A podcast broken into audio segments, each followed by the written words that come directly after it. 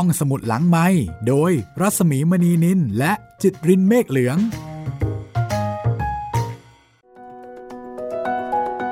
สวัสดีค่ะ ต้อนรับคุณผู้ฟังนะคะ เข้าสู่สามก๊กฉบับในทุนอีกครั้งหนึ่ง เป็นตอนที่ 13 แล้วค่ะ ครับผม สวัสดีคุณจิตริน สวัสดีพี่หมีครับ 13 นี่ก็เป็นเลขทั้งโชคดีทั้งโชคร้ายของใครบางคนนะพี่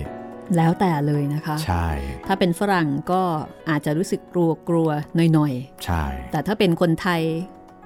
จริง ๆ คนไทยก็ไม่ได้มีอะไรกับเลขอาจจะ13นะเฉยๆเนาะมามีอะไรก็เพราะฝรั่งนี่แหละ ครับ แต่สำหรับตอนนี้จะมีอะไรหรือเปล่า มีไหมคุณจิตริน โอ้โห มีแน่นอนครับน่าพี่จะมีเยอะด้วย ใช่ โจโฉตอนนี้หนีตายหัวซุกหัวซุนอยู่ครับ ไม่น่าเลยนะคะ ไปยุ่งกับแม่ไม้ใช่ โอ้แล้วเดี๋ยวเหตุการณ์ที่ยุ่งกับแม่ไม้นะครับ จะทำให้โจโฉหนีตายอีกหลายรอบครับพี่ แต่ก็ยังไม่เข็ดใช่ไหมคะ มันเป็นสิ่งที่เปลี่ยนยากอะนะพี่อืมรสนิยมความชอบ อันนี้ก็แปลกอยู่ ต้องลองสังเกตต่อไปนะคะ ถ้าเกิดว่าใครที่ยังไม่เคยอ่านสามก๊กใครที่เพิ่งจะรู้จักโจโฉว่าเอ๊ะที่คุณจิตรินตั้งข้อสังเกตมา จริงไหมอ่าลองลองสังเกตไปเรื่อยๆนะคะ ว่าคุณโจโฉเนี่ย เขาชอบสาวใหญ่ใจถึงอย่างนั้นหรือเปล่าโอ้โหไม่ต้องสาวใหญ่ก็ได้นะครับ ขอแค่เคยมีมีมีสามีแล้ว ใช่อืมนั่นแหละได้หมด ก็น่าสนใจนะคะครับ เรื่องนี้ แต่ว่าเหตุการณ์นี้ก็ถือว่าเป็นผล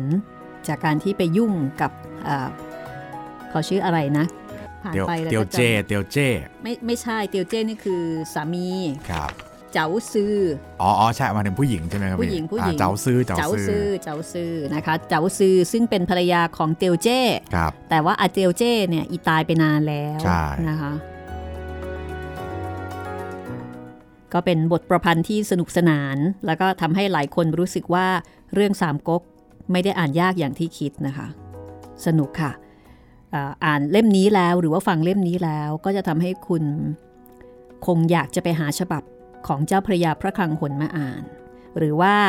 ฉบับวนิพกของยาขอบมีความยาวขนาดไหนคะจริงๆคือมีหลายเล่มครับหลายตัวละครแต่ว่าแต่ละเล่มจะคือจะอย่างอย่างของโจโฉนายกตลอดการเนี่ยเป็นก็เล่มค่อนข้างหนา 300กว่าหน้านะพี่ แต่อย่างของเล่มฉบับวานิพกเนี่ยจะจะสั้นลงมานิดหนึ่ง แต่ว่าเล่าในหลากหลายตัวละครมากกว่า คือแบ่งเป็นเรื่องของคนนี้คนนี้คนใชนี้่ก็จะมีแบบกวนอูเทพเจ้าแห่งความสัตย์ซื่อแล้วก็แบ่งไปหลาย ๆ ตัวครับคงเบ่งผู้อย่างรู้ดินฟ้ามหาสมุทรอะไรแบบเนี้ยครับ อันนี้ก็จะอ่านง่ายไปอีกแบบหนึ่งใช่ เหมือนกับว่าอ่านเฉพาะเรื่องราวของคนคนนั้น แต่ขณะเดียวกันก็ได้รับรู้เรื่องอื่น ๆด้วย ใช่ ของ มวลรวมของสามก๊กถ้าอ่านครบก็เหมือนจะอ่านจบหนึ่งรอบเลยก็ว่าได้ แต่ว่าแยกอ่านได้ ใช่ แต่ว่าฉบับแรกเริ่มเลยคือของเจ้าพระยาพระคลังหน อันนี้ก็คืออ้วนๆเลย ใช่เล่าตั้งแต่ 1 2 3 4 จนจบเลย อ้วนๆหนาๆเลยนะคะครับ มีทั้งหมดสามสามเล่เล่มมจบ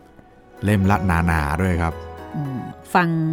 ฉบับในทุนประเดิมเริ่มแรกก่อนนะคะครับผมจริงๆคิดแล้วก็ว่าไปตามเก็บเอาโอ้โหคิดว่าแค่ฉบับในทุนนี่ก็เกือบจะครอบคลุมทั้งเรื่องของสามก๊กแล้วนะครับ แต่ก็อาจจะมีรายละเอียดใช่ไหมอ่าคะใช่เล็กๆน้อยๆ ก็อันไหนผมนึกออกเดี๋ยวผมก็จะเล่าให้ฟัง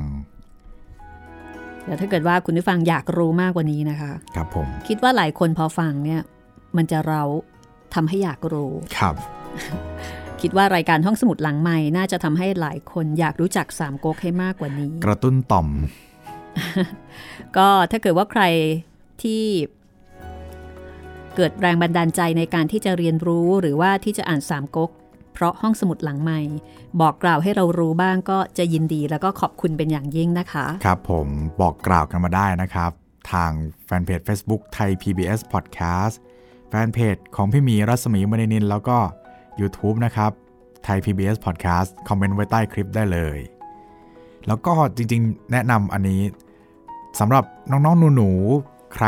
อยากรู้เรื่องสามก๊กแต่แบบโหมีความรุนแรง มีการอืมรบกันฆ่ากัน มีฉบับการ์ตูนนะครับสามก๊กฉบับการ์ตูน ลองไปหาดูกันสนุกเลยทีเดียว รู้เรื่องสามก๊กครบแถมยังไม่มีความรุนแรงด้วยอืมฮึค่ะสกัดเอาความรุนแรงออก ใช่แล้วโอ้ผมว่าผู้ใหญ่ดูก็น่าจะขำแหละครับพี่ เพราะว่าอันนี้เป็นทีมงานของทีมงานคลายหัวเราะ อ๋อ เป็นฉบับแยกเลยใช่ไหมใช่ แต่ว่าเนื้อเรื่องนี่ค่อนข้างครบเลยทีเดียวนะครับอือฮึแต่ว่าอาจจะมีแบบความฮาของคลายหัวเราะอยู่อะอันนี้น่าสนใจนะคะครับ ก็เป็นหนึ่งในสี่วรรณกรรมชิ้นเยี่ยมของจีนนะคะ สุดยอดวรรณกรรมจีนครับ ซึ่งรายการห้องสมุดหลังไม้เราได้นำเอา หนึ่งในสี่นั้นก็คือไซอิ๋วมาถ่ายทอดเอาไว้เรียบร้อยแล้วใช่อันนี้ก็ถือว่าเรา ก็ถือว่าเราอ่านสามก๊กแล้วนะ เพียงแต่ว่าอาจจะยังไม่ ไม่ไม่บริบูรณ์อืมไม่บริบูรณ์ ไม่เต็มที่นะ แต่ก็ถือว่าโอเคนะ แต่แต่สามก๊กแล้วโหนี่ขนาดแตะนะนี่แตะแตะมา 13 ตอนแล้วครับพี่ ใช่ใช่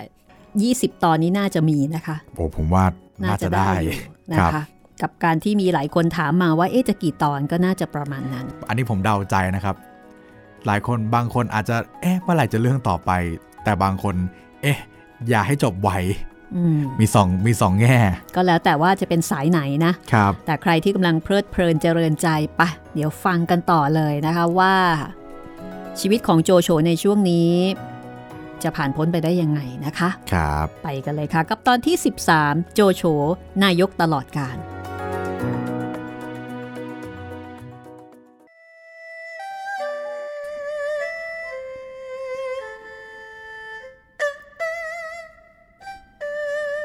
หลังเหตุการณ์ร้ายแรงนั้นแล้ว ก็เกิดกรณีพิพาทระหว่างนายทหารผู้ใหญ่ของโจโฉสองคน คือแฮหัวตุ้นแล้วก็อีกิม เมื่อแฮหัวตุ้นแตกมาจากค่าย ได้คุมทหารเข้าปล้นเอาทรัพย์ของราษฎรชาวบ้านนอกเอาไว้เป็นจำนวนมาก อีกิมพอรู้เรื่อง ก็สงสารชาวบ้าน ส่งทหารของตนไว้ป้องกัน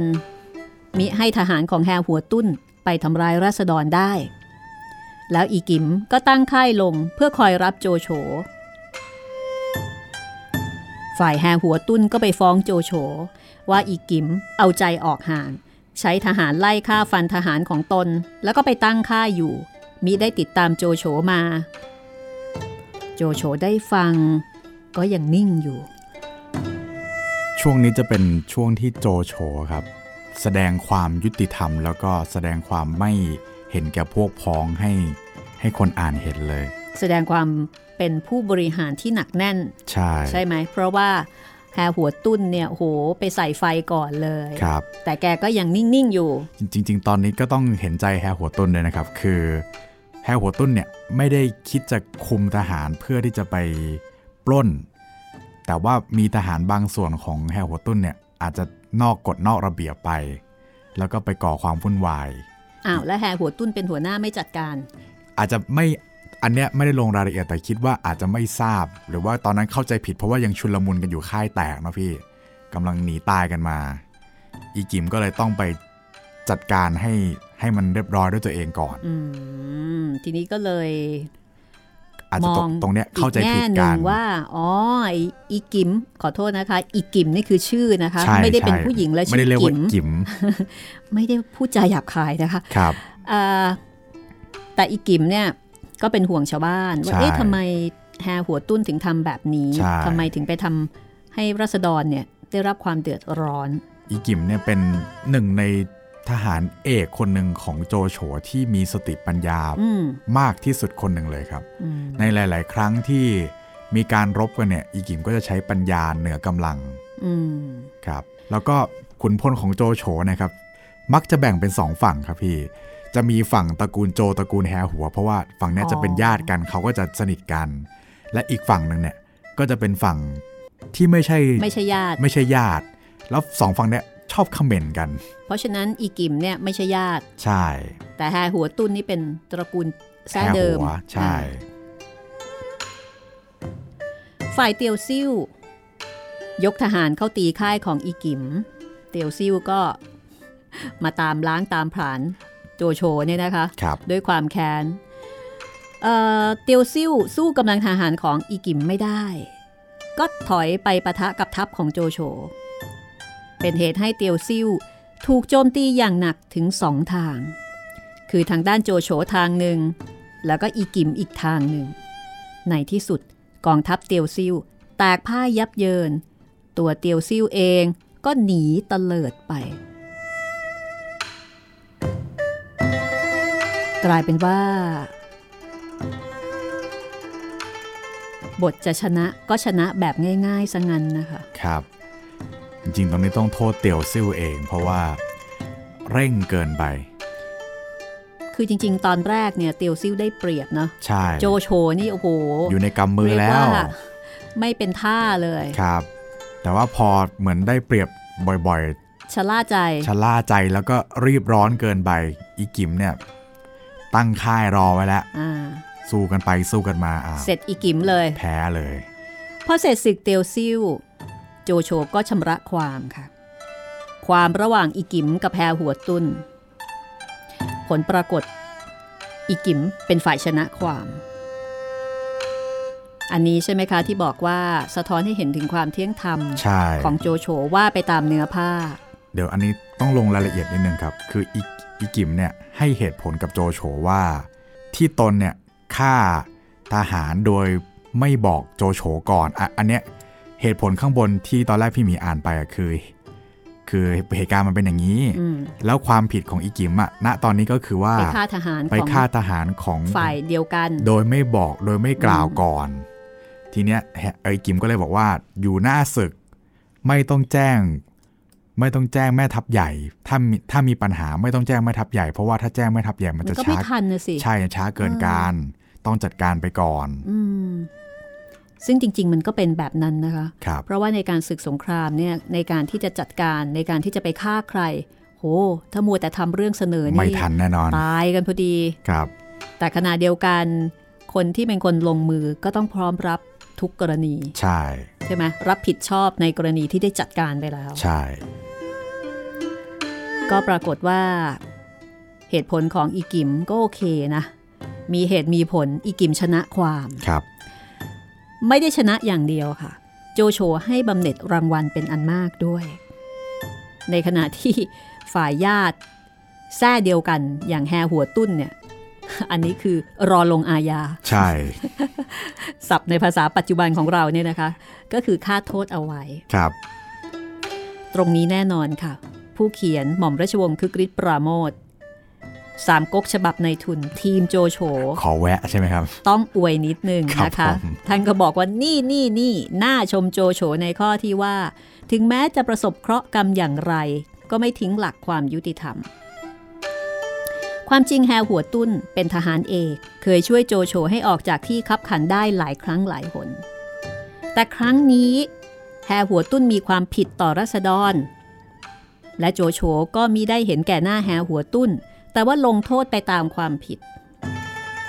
จึงต้องสรรเสริญโจโฉว่า เป็นคนที่มิได้เห็นแก่พวกพ้อง ในเมื่อมีความผิด ตรงแต่เนี้ยเห็นแก่รัษฎรโดยแท้ ตรงเนี้ยครับ วิธีการลงโทษของโจโฉเนี่ยเป็นวิธีการลงโทษแบบบัวไม่ให้ช้ำน้ำให้ขุนแฮร์หัวตุ้นเป็นญาติใช่ไหมครับพี่แล้วฆ่าก็โทมีษบุญคุณด้วยแล้วก็เลยฆ่าโทษไว้ก่อนอือฮึแล้วหลังจากนั้นอะ โจโฉก็ ทำเป็นลืมๆไปอืมการให้รางวัลอีกิมเนี่ยเพื่อเบนความสนใจให้อีกิมไปที่รางวัลแทนที่จะไปโฟกัสกับที่โทที่ษโทษของแฮร์หัวตุ้นเนี่ยครับโจโฉเนี่ยบริหารคนเก่งมาก ผมชอบมาก อันนี้เอาไปใช้ได้เลยนะคะเนี่ยครับ เพราะฉะนั้นตรงนี้นะคะหลายคนน่าจะเห็นด้วย กับสามก๊กฉบับในทุนนะคะโอ้ตรงนี้เห็นด้วยเต็มๆครับอ่าอันนี้ยินดีจะเป็นทีมโจโฉใช่เลย แต่ชอบตรงที่ว่า ตอนที่ฟังแฮหัวตุ้นมาฟ้องเนี่ยครับ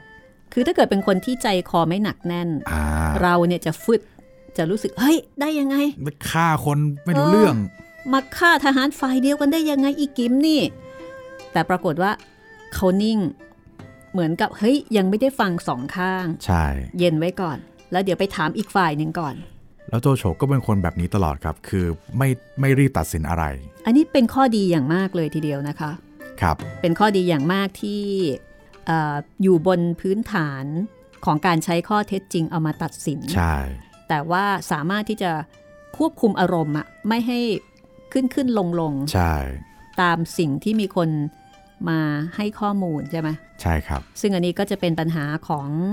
ผู้นำหลายคน ใช่ใรเข้าถึงก่อน ได้เปรียบ อ่า ใครมีเรื่องมีราว เอามาใส่ใครใส่ไฟ แล้วก็ถูกเสียมได้ง่าย เพราะฉะนั้นถ้าในแง่นี้โจโฉก็เป็นคนที่เสียมยากนะ ใช่ครับ อ่าเขามีเหตุผลแล้วก็มีความหนักแน่นของเขา ครับ แต่ว่าในขณะเดียวกันแกก็ยังเป็นคนธรรมดานะพี่ เหตุการณ์ลักษณะเดียวกันเนี่ยแต่เป็นอีกแบบหนึ่งก็มีในอนาคต แต่ชอบแม่ไม้ครับ ชอบผู้หญิงที่มีสามีแล้วครับแม่อันนี้นี่ตักกะตรงนี้นะคะ ไม่สามารถที่จะทำให้โจโฉเนี่ยมีความสุขุมรอบคอบได้ในบริบทนั้น ใช่ ทีนี้กลับมาที่อ่าหนังสือสามก๊กนะคะครับ ในส่วนของเตียนอุยค่ะ เตียนอุยที่ตายไปนะ ที่คุณจิตรินบอกว่า โจโฉเสียดายมากเนี่ยครับที่เราเมาส์กันตอนที่แล้ว บอกโหเป็นคนที่น่าเสียดายจริง ๆ เป็นคนที่ทรหดอดทนกว่าจะตายได้นี่โอ้โหศัตรูนี่เล่นเอาเหนื่อยเลยนะใช่ฆ่าจนเหนื่อยอะกว่าจะเอาแกลงได้เนี่ยมาเป็นกองร้อย ตรงนี้ค่ะ ในหนังสือสามก๊กพันนา เกี่ยวกับ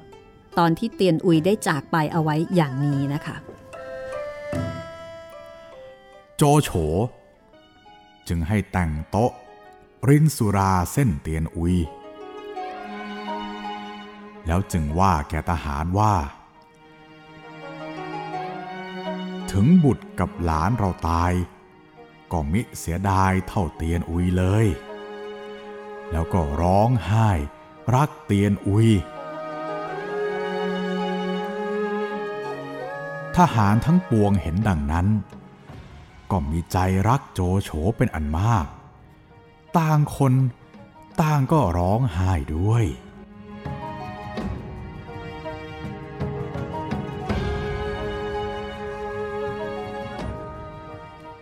จากนั้นก็มีการกล่าวถึงกลุ่มการเมืองต่างๆ ในแผ่นดินจีนที่บังเกิดขึ้นในตอนนี้พอสังเขปกลุ่มที่แข็งแรงที่สุด ก็เห็นจะได้แก่กลุ่มของอ้วนสุดที่เมืองลำยง เพราะว่าอ้วนสุดได้ตั้งตัวเกลี้ยกล่อมผู้คนเข้าเป็นสมัครพักพวกอยู่เรื่อยๆ โดยที่ยังมีต้องรบราฆ่าฟันกับใครถึงขนาดที่จะต้องเสียกำลังวังชาอย่างใดเลย อีกกลุ่มหนึ่งที่กำลังเติบใหญ่ขึ้นมา ก็แตกออกไปจากกลุ่มอ้วนสุดนี้เอง ผู้นำกลุ่มนี้คือซุนเซ็กบุตรของซุนเกียน ผู้เก็บตราหยกสำหรับแผ่นดินได้ที่เมืองลกเอียง เมื่อซุนเกียนยกทัพแตกพวกไปจากเมืองลกเอียง คราวที่มาปราบต่างโต๊ะไม่สำเร็จนั้นซุนเกียนไปถูกฆ่าตายเสียกลางทางซุนเซ็ก ซึ่งเป็นลูกชาย ได้ตราหยกไว้ในครอบครอง แล้วก็ไปอาศัยอ้วนสุดอยู่ที่เมืองลำยง ตั้งแต่ตอนที่ซุนเซ็กยังเป็นเด็ก จนกระทั่งเป็นหนุ่มเติบใหญ่ขึ้นมา ภายหลังอ้วนสุดรู้ ว่าซุนเซ็กมีตราหยกสำหรับแผ่นดิน ก็ใช้กลอุบาย ล่อลวงเอาตราหยกนั้นไปเสีย แต่นั้นมาอ้วนสุดก็มีใจกำเริบ คิดตั้งตัวเองเป็นพระเจ้าแผ่นดิน ฝ่ายซุนเซ็กเมื่อเสียทีแก่อ้วนสุด ถูกหลอกเอาตราแผ่นดินไปได้ ก็คุมสมัครพักพวก หนีจากอ้วนสุดไปตั้งตัวเป็นใหญ่อยู่ที่เมืองกังตังและแน่นอน งานนี้ซุนเซ็กก็เจ็บแค้นอ้วนสุด ก็สะสมกำลังเอาไว้ เพื่อที่จะไปแก้แค้นเอาคืนจากอ้วนสุด แล้วก็จะต้องเอาตราคืนด้วย ในอนาคตข้างหน้า จริงตรงเนี้ยครับ มีจริงๆ น่าจะเป็นช่วงที่ซุนเซ็กเนี่ยมองการไกล แล้วก็กะจะออกมาจากอ้วนสุดอยู่แล้ว เลยไม่ได้ซีเรียสเรื่องตราหยกมาก ตอนตอนที่แยกตัวออกมาจากอ้วนสุดครับซุนเซ็กเนี่ยได้นัดแนะกับเพื่อนสมัยเด็กคนหนึ่งชื่อว่าจิวยี่อืมเพื่อที่จะกลับไปยังบ้านเกิดที่ตองง่อ ก็คือที่กังตังอืมค่ะ ถ้าถ้าจะให้คิดถึงสภาพประเทศจีนก็คือประมาณฝั่ง ทิศตะวันออกเฉียงใต้ครับพี่อืมค่อนไปติดทะเลหน่อยตองง่อนี่จะติดทะเล มีแม่น้ำเยอะแยะมากมาย ตรงเนี้ยนะครับก็เลยจะเป็นกลุ่มอำนาจก๊กที่ 3 ที่ในอนาคตก็จะเป็นงอกก๊กเอ่อตกลงว่าซุนเซ็กเนี่ยนอกเหนือจากประเด็นที่จะเอาตราแผ่นดิน หรือว่าตราหยกคืน ก็มีอีกประเด็นหนึ่งก็คือ ต้องการที่จะ ตั้งตัวเป็นใหญ่ ใช่จริงจอย่างนั้ริงนเหรอผมคิดว่าเรื่องตายหยกอะครับซุนเซ็กไม่ได้ซีเรียสเลยด้วยซ้ำไปจริงเหรอ ใช่ครับ เพราะว่าเคยมีหลังจากนั้นซุนเซ็กก็คุยกับจิวยี่อืมว่า ก้อนหินก้อนเดียวอะ เอาไปก็ไม่ได้เปิดเกิดประโยชน์อะไรอืมเราเนี่ยยอมหนีออกมาจากขึ้นเราขึ้นหลังเสืออยู่เราลงมาจากหลังเสือดีกว่าอืมแล้วเราก็จะได้เป็นอิสระของเรา ก็จะได้กลับกังตังได้อย่างสบายใจ อันนี้เป็นกลุ่มที่สามครับที่กำลังจะเกิดขึ้น ใช่ ในที่นี้นะคะ ณ ขณะนี้เนี่ยอ่าซุนเซ็ก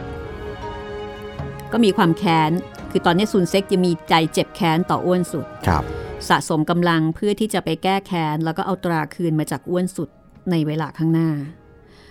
นอกจากสองกลุ่มที่กล่าวมาแล้วก็ยังมีลีโป้ อยู่ที่เมืองซีจิว๋วแล้วก็เล่าปีอยู่ที่เมืองอีจิว๋วสองฝ่ายนี้เป็นศัตรูกัน แต่ยังไม่รบพุ่งกัน เพราะว่าโจโฉห้ามเอาไว้ แล้วก็เล่าปีเอง ก็ยังมีกำลังน้อย นอกจากกลุ่มการเมืองต่างๆ อย่างที่ได้กล่าวมาแล้วก็ยังมีหันเซียมแล้วก็เอียวฮองผู้ซึ่งหนีโจโฉไป แล้วก็ไปตั้งซ่อมสุมพักพวก ประพฤติตนเป็นโจรปล้นรัษฎร แล้วก็ในที่สุดก็ไปเข้าเป็นพวกกับอ้วนสุด แล้วก็อย่าลืมลิฉุยกุยกีนะคะ ยังอยู่ครับ ยังอยู่ค่ะ ซึ่งหลบหนีจับตัวไม่ได้ โอ้โหหลายกลุ่มมากเลย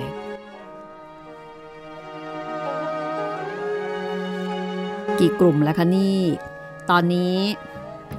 หลักๆก็จะมีอ่าเดี๋ยวอ้วนนะอ้วนสุมีดกลุ่มอ้วนสุดนะ มีกลุ่มซุนซุนเซ็กกลุ่มซุนเซ็กที่กำลังจะมีอำนาจกำลังจะรวบรวมกำลังในอนาคต มีกลุ่มเล่าปีกับลิลิโป้โป้ ซึ่งเป็นศัตรูกันครับ มีกลุ่มโจโฉใช่นะนี่ละเอาไว้ แล้วก็มีกลุ่มของหันเซียม เอียวฮอง ซึ่งต่อมาเนี่ยก็ไปรวมกับอ้วนสุด ใช่ แล้วก็ลิฉุยกุยกี แต่เล่ชุยคุยกีนี่ก็อาจจะเล็กๆครับไม่ได้สำคัญอะไรมาก ในกลุ่มต่างๆเหล่านี้ค่ะ โจโฉเห็นจะต้องปราบปรามโดยรีบด่วน คือถ้าถามว่ากลุ่มไหนที่ต้องรีบจัดการก่อน กลุ่มที่เข้มแข็งที่สุดและก็น่ากลัวที่สุดในตอนนี้ ก็คือกลุ่มของคนที่อ้วนที่สุด ครับผม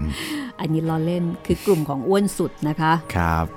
เพราะว่าอ้วนสุดนั้นไม่มีท่าทีที่จะเป็นมิตร หรือว่าเชื่อฟังโจโฉได้เลย อ้วนสุดตอนนั้นถึงขั้นสถาปนาตัวเองเป็น กษัตริย์เรียบร้อยแล้วด้วยครับอืมเพราะว่าตัวเองมีตราแผ่นดินนี่อืมค่ะสถาปนาตัวเองเลย เพราะฉะนั้นเอาไว้ไม่ได้ครับ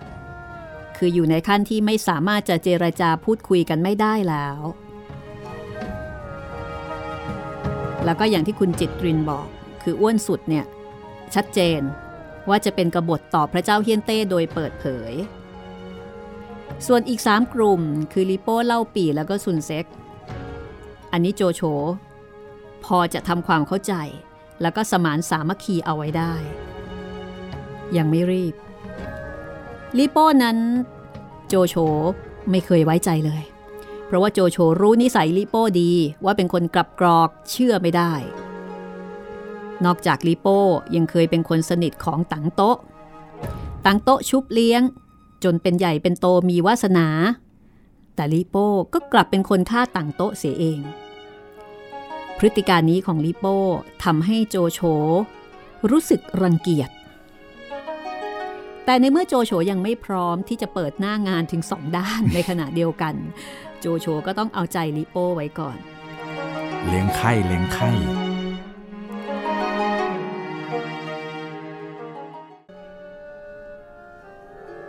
ก็เป็นเคราะห์ดีของโจโฉ ที่เมื่อโจโฉไปเสียทีเตียวซิ่วมานั้นลิโป้ไม่ได้ก่อการกำเริบลุกลามขึ้น เพราะว่าขณะนั้นลิโป้กับอ้วนสุด มีเรื่องกัน ถึงต้องยกทหารไปทำศึกกัน สาเหตุมาจากเรื่องที่อ้วนสุด ไปขอลูกสาวลิโป้ ขอมาให้ลูกชายของตัวเอง แต่ลิโป้เนี่ยหลอกลวง แล้วก็บิดพริ้วตลอดมา ในที่สุด เมื่ออ้วนสุดรู้แน่ว่าลิโป้เอาใจออกห่างแน่ๆ คือเชื่อถือไม่ได้ ก็โกรธยกทัพจะมาตีเมืองชีจิว๋วลิโป้รู้ข่าว ก็ให้คนไปเกลี้ยกล่อมเอียวฮองแล้วก็หันเซียม ซึ่งอยู่ในกองทัพของอ้วนสุดให้ช่วยเป็นไส้ศึก แล้วก็ให้คนถือหนังสือไปถึงเล่าปีที่เมืองอีจิว๋วขอกองทัพมาช่วย แล้วก็มีหนังสือบอกรายงานเหตุการณ์ไปยังโจโฉเพื่อทราบ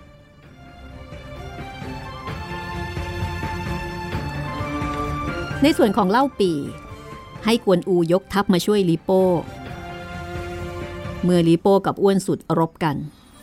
เอี่ยวฮองกับหันเซียม ก็เป็นไส้ศึกกวนอูยกทัพมาทัน ในที่สุด อ้วนสุดเป็นฝ่ายแตกพ่ายยับเยิน เสียทหารมากมาย แล้วก็ต้องหนีกลับมาที่เมืองลำยง จากนั้นก็มีหนังสือไปถึงซุนเซ็กที่เมืองกังตังขอกำลังมาช่วย แต่ไหนเลยซุนเซ็กจะยอม เพิ่งจะหนีออกมาจากหลังเสือได้ซุนเซ็กไม่ยอมนะคะครับแถมยังประกาศตัวค่ะ ถือโอกาสเลย ประกาศตัวเป็นศัตรูกับอ้วนสุดโดยเปิดเผยอย่างเป็นทางการ อ้วนสุดก็โกรธ เตรียมตัวจะหันไปรบกับซุนเซ็ก แต่คุณนางก็ห้ามเอาไว้บอกว่าช้าก่อนช้าก่อน ทหารเพิ่งจะกลับมาจากเอ่อทหารเพิ่งจะกลับมาจากเมืองซีจิว๋วครับ แต่ขุนนางห้ามไว้ก่อนว่า เดี๋ยวก่อนเดี๋ยวก่อน ทหารเพิ่งจะกลับมาจากเมืองชีจิว๋วยังเหนื่อยเหลือเกิน อะไรกันจะไปทำศึกเพิ่มอีกแล้วข้ามฝ่ายซุนเซ็กเมื่อประกาศตนเป็นศัตรูต่ออ้วนสุดไปแล้ว ก็ตระเตรียมอาหารเอ่อตระเตรียมทหารแล้วก็อาวุธเป็นการใหญ่ จะไปตีเมืองลำยง แก้เผ็ดอ้วนสุดให้ได้ ในขณะเดียวกันซุนเซ็กก็มีหนังสือไปบอกโจโฉที่เมืองหลวง เรื่องที่ว่าจะยกกำลังไปตีเมืองลำยงของอ้วนสุด ขอให้รัฐบาลส่งทหารไปช่วย เพราะอ้วนสุดนั้นก็บทต่อพระเจ้าเฮียนเต้กระทำตนเยี่ยงเจ้าแผ่นดิน เวลาจะไปทัพมีการชักธงมังกรธงหงส์แล้วก็มีการกั้นกรดทองเฉกเช่นกษัตริย์ธงมังกรธงหงส์อันนี้ก็เท่ากับว่าทำตัวเทียมเจ้า ใช่ สถาปนาตัวเอง เป็นพระราชาเป็นห้องเต้ ครับ แล้วก็ใช้กั้นกดอ่า กั้นกรดทองนะคะก็คือถ้าพูดภาษาไทยๆก็คือใช้เครื่องประกอบยศเครื่องราชูปโภค ซึ่งเป็นสิ่งที่สงวนไว้สำหรับพระมหากษัตริย์ ใช่ แต่ว่าอ้วนสุดนั้นเอามาใช้ ตอนนั้นอ้วนสุดเขาสุดจริง ๆ ครับ คือพร้อมพร้อมที่จะเป็นศัตรูกับทุกคนที่ไม่ยอมซีโรราบเขาแล้วค่ะเขาคิดว่าตอนเนี้ยเขาแข็งแกร่งที่สุด ก็เป็นช่วงที่เขาสุดๆจริง ๆ นะครับ ขาขึ้นขานะขึ้น แต่ขึ้นได้ไม่นานหรอกครับแป๊บเดียว เดี๋ยวเราพักกันตรงนี้สักครู่หนึ่งก่อนค่ะ เดี๋ยวช่วงหน้ากลับมาติดตามกันต่อว่า คุณอ้วนสุดคนนี้เนี่ยนะคะ เขาไปถึงที่สุดแล้วเขาจะไปหยุดอยู่ที่ตรงไหน จะสุดที่ตรงไหน ค่ะ เดี๋ยวกลับมาติดตามกัน ช่วงหน้ากับตอนที่ 13 ของสามก๊กฉบับในทุน โจโฉนายกตลอดการ ห้องสมุดหลังไม้โดยรัศมีมณีนินและจิตรินเมฆเหลือง ฟังมาถึงตรงนี้นะคะ ตอนที่ 13 ซึ่งเรื่องราวก็เข้มข้นมากขึ้นทุกทีทุกทีครับอ่า ในตอนท้ายของบทนี้ค่ะ หม่อมราชวงศ์คึกฤทธิ์ปราโมทนะคะ ท่านก็ได้พูดถึงโอ้เปรียบเทียบนักการเมืองเนาะใช่พี่ใช่คือจะบอกว่า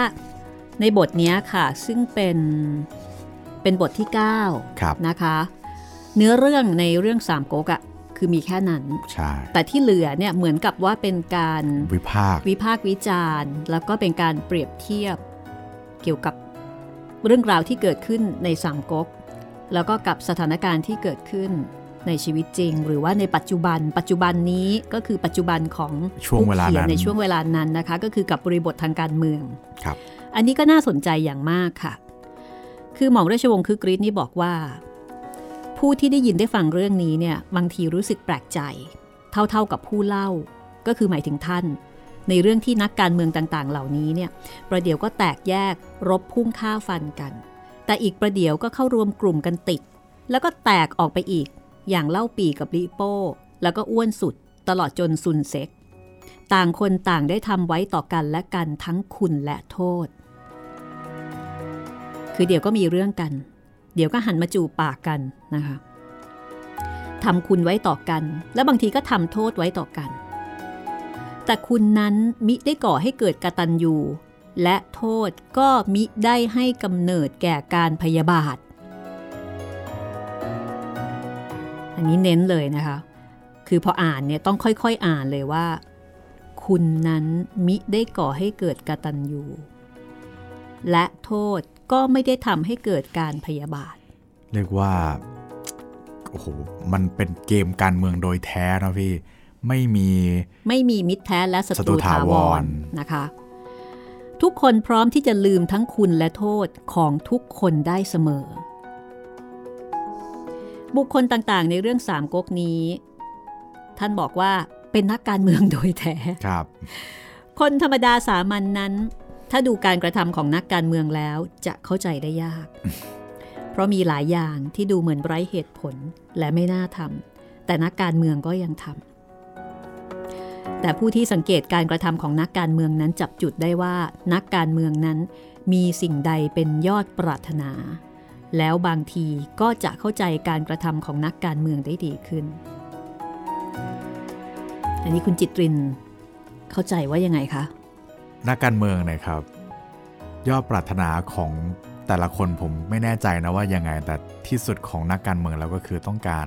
ผมไม่อยากจะพูดว่าต้องการอำนาจซะทุกคน นักการเมืองดีๆ ก็มี แต่ว่าพอมาอยู่ในเกมการเมืองแล้วเนี่ยมันเป็นไปได้ยากที่จะที่จะไม่ต้องการอำนาจ ใช่ เพราะแม้แต่นักการเมืองที่เป็นคนดี แต่ถ้าเกิดว่าเมื่อไหร่ที่คุณไม่มีอำนาจอยู่ในมือทำอะไรไม่ได้ คุณก็ทำอะไรไม่ได้ ดังนั้นสิ่งที่เป็นยอดปรารถนาของนักการเมืองก็คืออำนาจครับแต่นักการเมืองทุกคนจะไม่ยอมรับข้อนี้ ท่านก็บอกว่าแต่ละคนจะต้องอ้างว่าตัวบำเพ็ญกรณีเพื่อประโยชน์สุขของคนทั้งเปลือกของคนทั้งปวง หรือเพื่อแผ่นดิน เพื่อประชาธิปไตย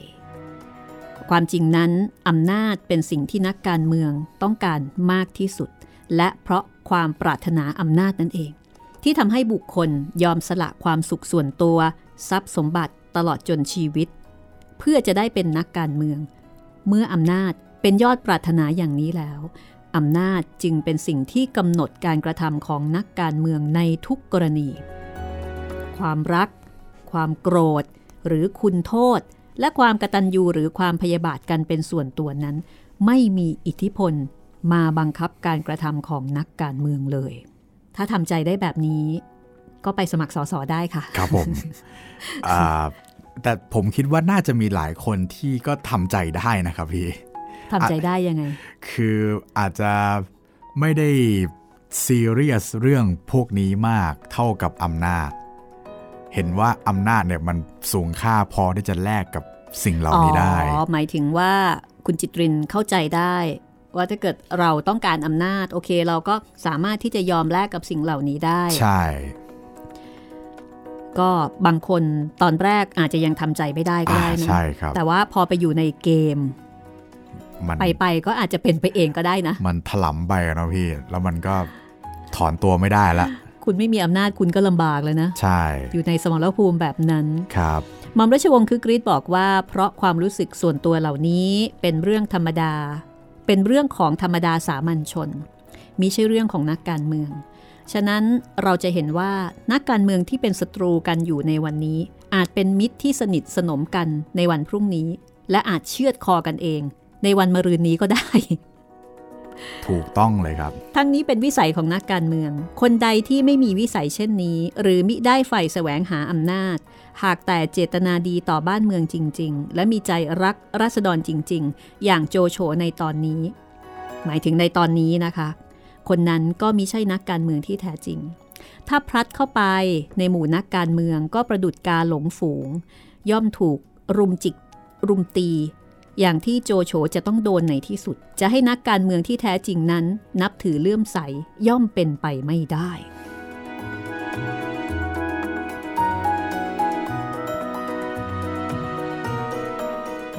แล้วก็ตอนท้ายของบทที่ 9 ค่ะ ท่านก็ตั้งคำถามว่า แล้วอะไรล่ะอำนาจถึงทำให้คนเปลี่ยนวิสัย จากคนปกติธรรมดาไปเป็นนักการเมือง อันนี้เหมือน ให้คำนิยามนักการเมืองให้เป็นอีกสปีชีส์หนึ่งเลยนะพี่ เหมือนกับพยายามทำความเข้าใจครับว่า เอ๊ะผู้คนในสปีชีส์นี้เนี่ยทำไมเขาถึงมีวิธีคิดแบบนี้ครับ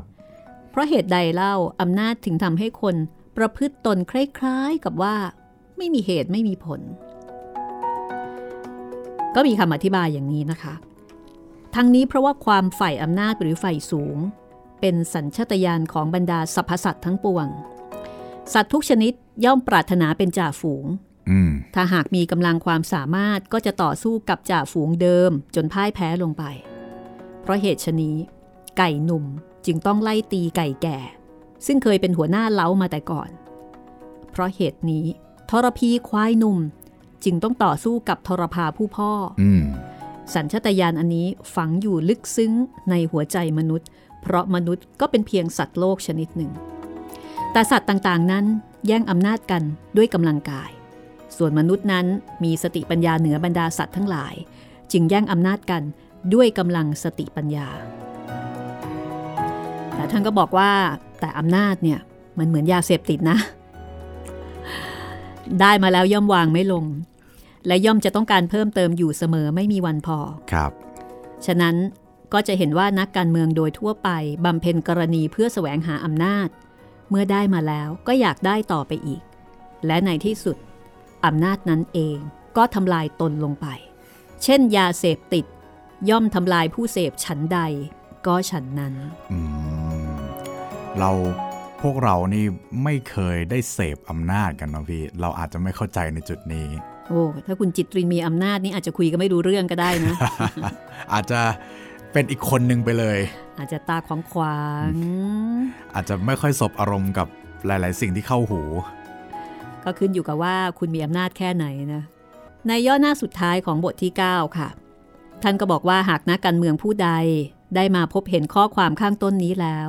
นำไปปรับกับความรู้สึกของตนเอง เห็นว่าไม่จริงแล้วไซนักการเมืองผู้นั้นพึงรู้ไว้เถิดว่า ตนนั้นมิใช่นักการเมืองที่แท้จริง ถ้าไม่ใช่คนธรรมดาสามัญก็เป็นรัฐบุรุษ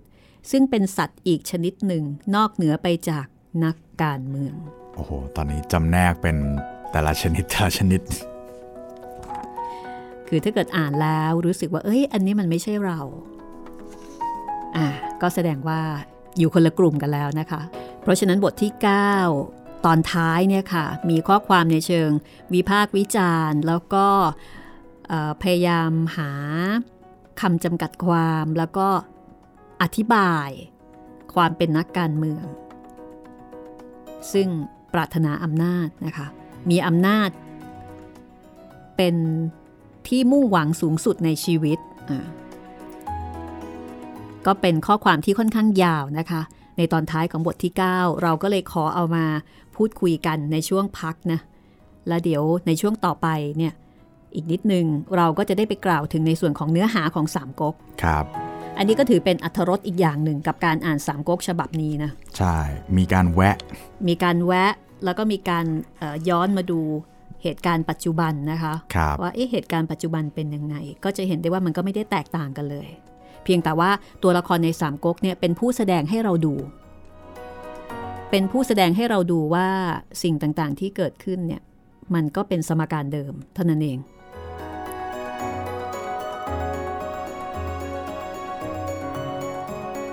อย่าลืมนะคะ คุณสามารถที่จะติดตามรับฟังได้หลายช่องทาง แล้วก็สามารถที่จะพูดคุยแนะนำติติงเสนอเรื่องใหม่นะ ได้เลยค่ะ 3 ช่องทางค่ะ ครับผม แฟนเพจ Facebook ไทย PBS Podcast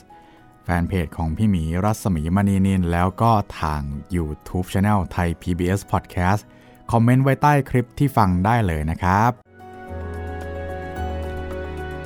ถ้าอย่างนั้นนะคะ เดี๋ยวเราไปต่อกันเลย กับตอนที่ 13 ค่ะ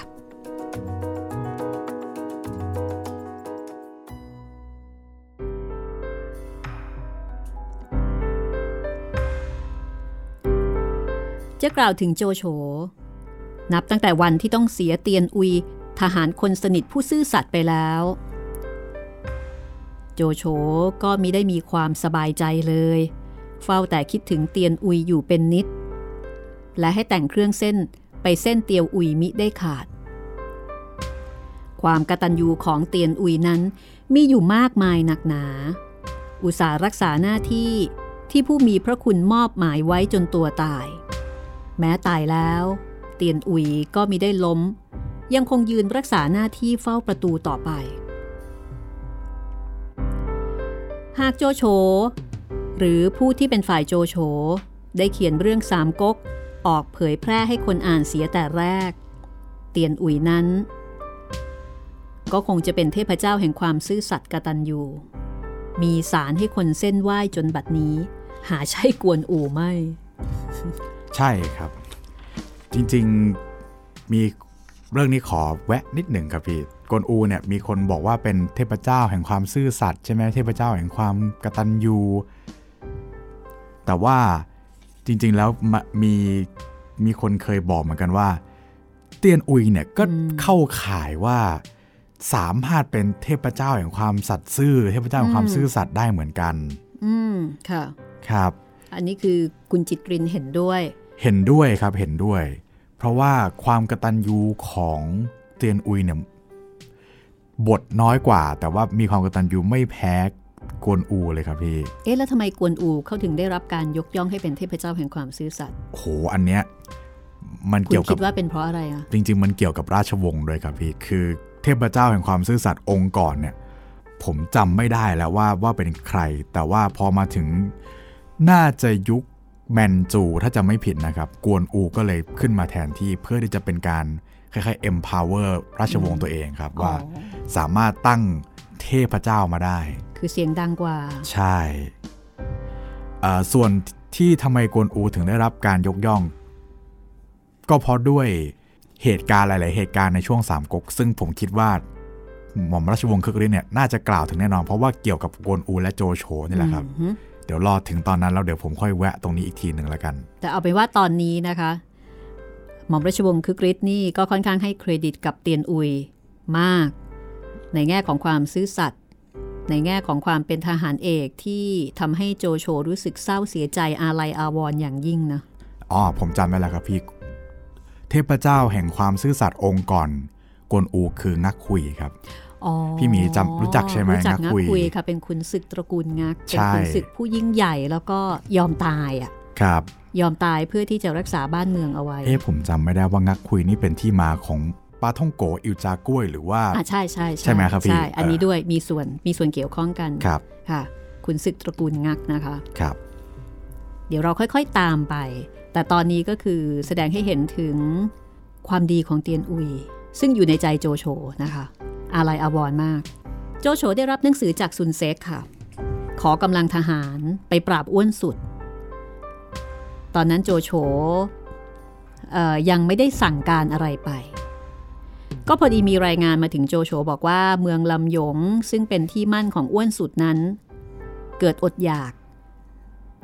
คือมีปัญหาเรื่องของข้าวยากหมากแพง ไม่ค่อยมีข้าวปลาอาหารกินนะคะ โจโฉก็เลยเห็นเป็นโอกาส ที่จะกำจัดอ้วนสุดเสียได้ตลอดไป ก็สั่งเตรียมทัพจะไปรบกับอ้วนสุด แล้วก็มีหนังสือไปถึงเล่าปีลิโป้และซุนเซ็ก สั่งให้ยกทัพไปเจอกันที่เมืองลำยง รวมเป็นสี่ทัพด้วยกัน ทั้งทัพโจโฉซึ่งเป็นทัพหลวง เมื่อออกคำสั่งไปแล้ว โจโฉก็ออกจากเมืองฮูโต ยกทัพไปเมืองอีจิว ซึ่งเล่าปีดูแลอยู่ในตอนนั้น อนนี้เริ่มกลับมาสงบสุขเบาๆ ต่างฝ่ายต่างก็คล้ายๆสะสมกำลังพลแล้วก็สะสมเสบียงอาหาร เพื่อที่จะรอการเปิดศึกครั้งต่อไปไม่รู้จะเกิดขึ้นเมื่อไหร่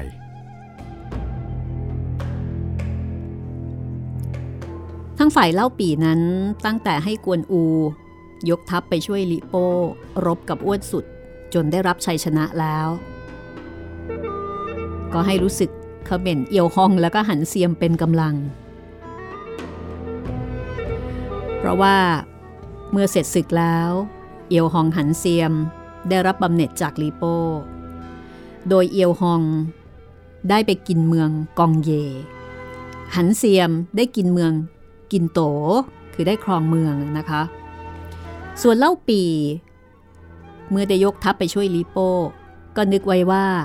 เอ๊เราจะได้ส่วนแบ่งอะไรบ้าง แต่ลีโป้ก็ไม่ได้ตอบแทนแต่อย่างใด อ๋อ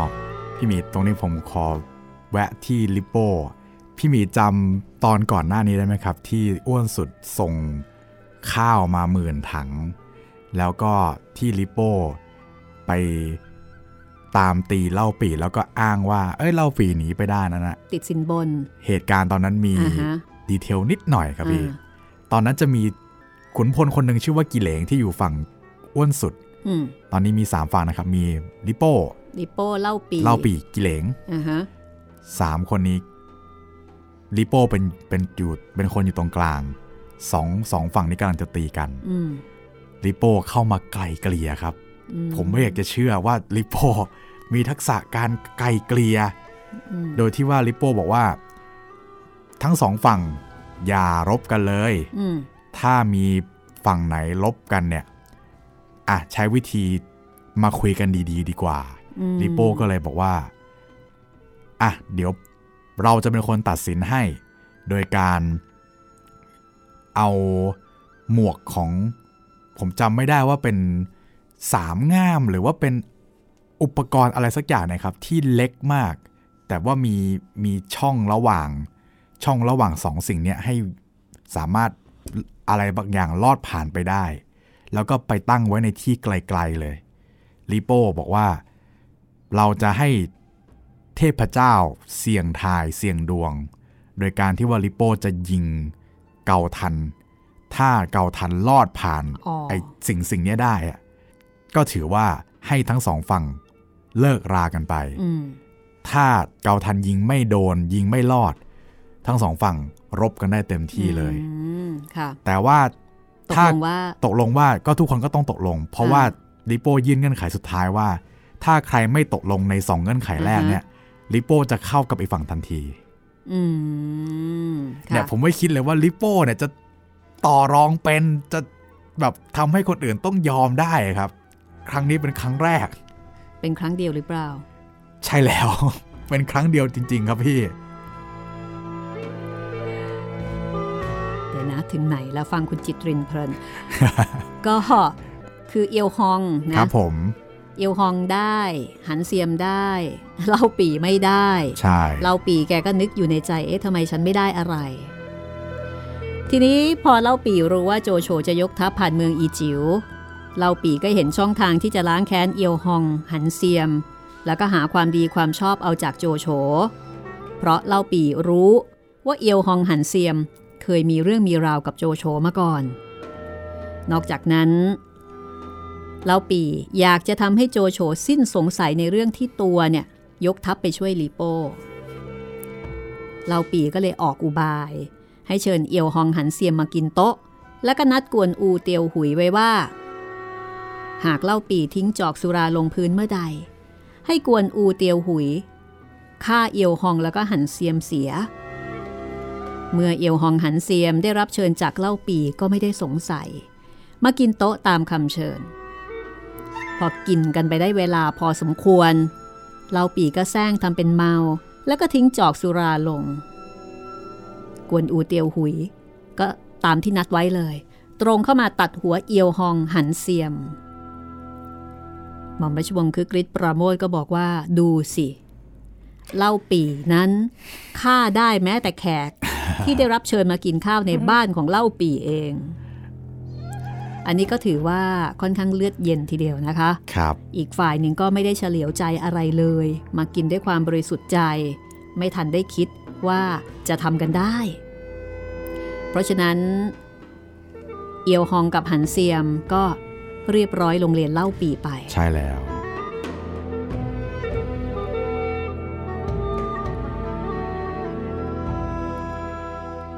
ทีนี้พอโจโฉยกทัพมาถึงเมืองอีจิว๋วเล่าปีก็ตีหน้าตายเข้าไปหาโจโฉ แล้วก็เอาหัวของเอียวฮองกับหันเซียมใส่ฉลอมไปด้วย คือของจริงเนี่ยจะเป็นภาชนะอะไรก็ไม่รู้นะ ครับ อาจจะเป็นหีบเป็นอะไรสักอย่างหนึ่ง อันนี้ไม่แน่ใจใส่ตะกร้าไปมันจะดูมุ้งมิ้งอันไปนี้ไหมเนี่ยเหมือนถือไป ใส่เอาหัวใส่ตะกร้า ยังก็จะไปช้อปปิ้งใช่เนี่ยใช่เอ่อแม้หนังสือสามก๊กอันเป็นฝ่ายเล่าปี ก็ต้องยอมรับในตอนนี้ว่าเล่าปีและโจโฉนั้นคำนับกันตามผู้ใหญ่ผู้น้อย ซึ่งหม่อมราชวงศ์คึกฤทธิ์ท่านก็บอกว่า ตอนเนี้ยมันเห็นได้ชัดเลย ว่าเล่าปีนั้นกำลังประจบประแจงโจโฉเพียงใด พอคำนับกันเรียบร้อยแล้ว เล่าปีก็เอาหัวเอียวฮองกับหันเซียมไปยื่นให้กับโจโฉแล้วก็ บอกว่าเอ่ออะให้คุณจิตรินอ่านตรงนี้ให้ฟังหน่อยนะคะข้าพเจ้าทำการครั้งนี้ผิดนัก ขออภัยมหาอุปราชเสียเถิด ครั้งนี้เป็นอีกครั้งหนึ่ง ที่เล่าปีพยายามหาความดี แล้วผิดหวัง คือเล่าปีเนี่ยนึกว่า หัวของเอียวฮองแล้วก็หันเสียม ซึ่งอุตส่าห์ตัด แล้วก็ใส่ตะกร้าเอามาฝากนี่นะคะครับจะทำให้โจโฉดีอกดีใจ แล้วก็ยกความดีความชอบ เลื่อนตำแหน่งของเล่าปี ให้ได้เป็นใหญ่เป็นโต แต่ปรากฏว่า โจโฉกลับเฉยๆ หาได้แสดงความยินดีปรีดาให้เป็นที่ปรากฏไม่ โจโฉ แค่ทักทายเล่าปีตามปกติ และก็ตอบว่า ที่เล่าปีฆ่าเอียวฮองและหันเซียมนั้นก็ชอบอยู่แล้ว แล้วโจโฉก็พาเล่าปียกทัพไปช่วยกันรบกับอ้วนสุด แค่นั้นเอง คืออารมณ์เหมือนกับว่าอีกฝ่ายหนึ่งเนี่ยก็ลุ้นมากใช่ไหมโอ้โห ตัดหัวใช่ใส่ตะกร้าใส่หีบอะไรมาก็ตามแต่เถอะ แล้วก็นึกถึงว่าเราก็รอดูปฏิกิริยานะ ภาพที่นึกเอาไว้ก็คือโจโฉจะต้องแบบ โอ้ว้าวโอ้โหเราสุดปียอดเจ๋งอะไรแบบนี้มากเลยอ่าใช่แต่ปรากฏว่าโจโฉเฉยๆ แล้วก็อืมอืมก็ก็ดีละ โอเค สมควรและ เป็นเรื่องที่สมควรแล้วอืมอะไป ไปรบกันต่ออมถ้าเราเป็นเล่าปีแล้วก็คงแบบ แค่เนี้ยเหรอ อะไรนะ เดี๋ยวฉันอุตส่าห์ฆ่ามาให้มามาให้นายเลยนะ แล้วก็ตายมาหลายวันเนี่ยนะคะมันน่าจะเน่าเหม็นพอสมควรด้วยนะโอ้ใช่คนะรับพี่คิดถึงในแง่หลักความจริงฉันอุตส่าห์ทนเหม็นนะเนี่ยหรือหรือโอ้โหหรือว่าเขามีกรรมวิธีการดอง ไม่น่าจะเลยนะบังเออนะไม่รู้ว่ามีวิธีการดับกลิ่นยังไง คือถ้าคิดถึงในแง่ของความเป็นจริงเนี่ยโหมันต้องแบบใช่มันน่าต้องสะอิดสะเอียนมากเลยต้องนอนชัยแล้วแหละโอ้ฮ่าสรุปว่าเล่าปีผิดหวังเนาะครับผิดหวังสุดๆเลย แล้วก็เมื่อโจโฉยกทัพมาใกล้เมืองชีจิว๋วลิโป้ก็ออกมาต้อนรับ โจโฉก็พูดจาเกลี้ยกล่อมเอาใจลิโป้ไว้ลิโป้เมื่อได้รับคำปลอบประโลมจากโจโฉก็ดีใจ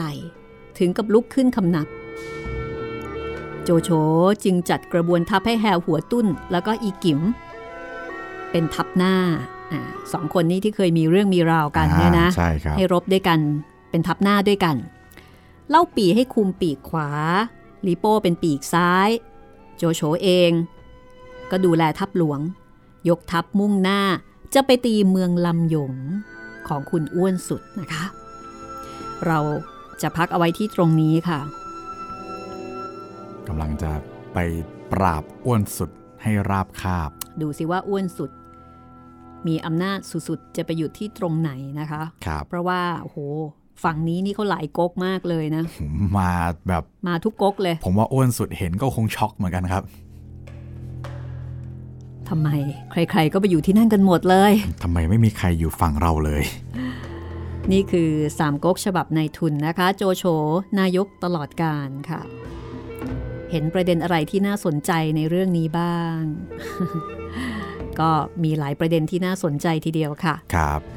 จากการเรียบเรียง จากการเล่าเรื่องในอีกมุมมอง แล้วก็จากการบรรยาย วิพากษ์วิจารณ์นะคะ ขยายความ ชี้ประเด็น ซึ่งสนุกมาก โดยหม่อมราชวงศ์คือกริชปราโมทค่ะ ห้องสมุดหลังใหม่ขอบคุณทางหม่อมหลวงวิสุมิตราปราโมทนะคะ ซึ่งท่านได้ให้ไทย PBS นำเรื่องนี้มาถ่ายทอดในห้องสมุดหลังใหม่ค่ะ วันนี้หมดเวลาแล้วเราสองคนลาไปก่อน สวัสดีครับ สวัสดีค่ะ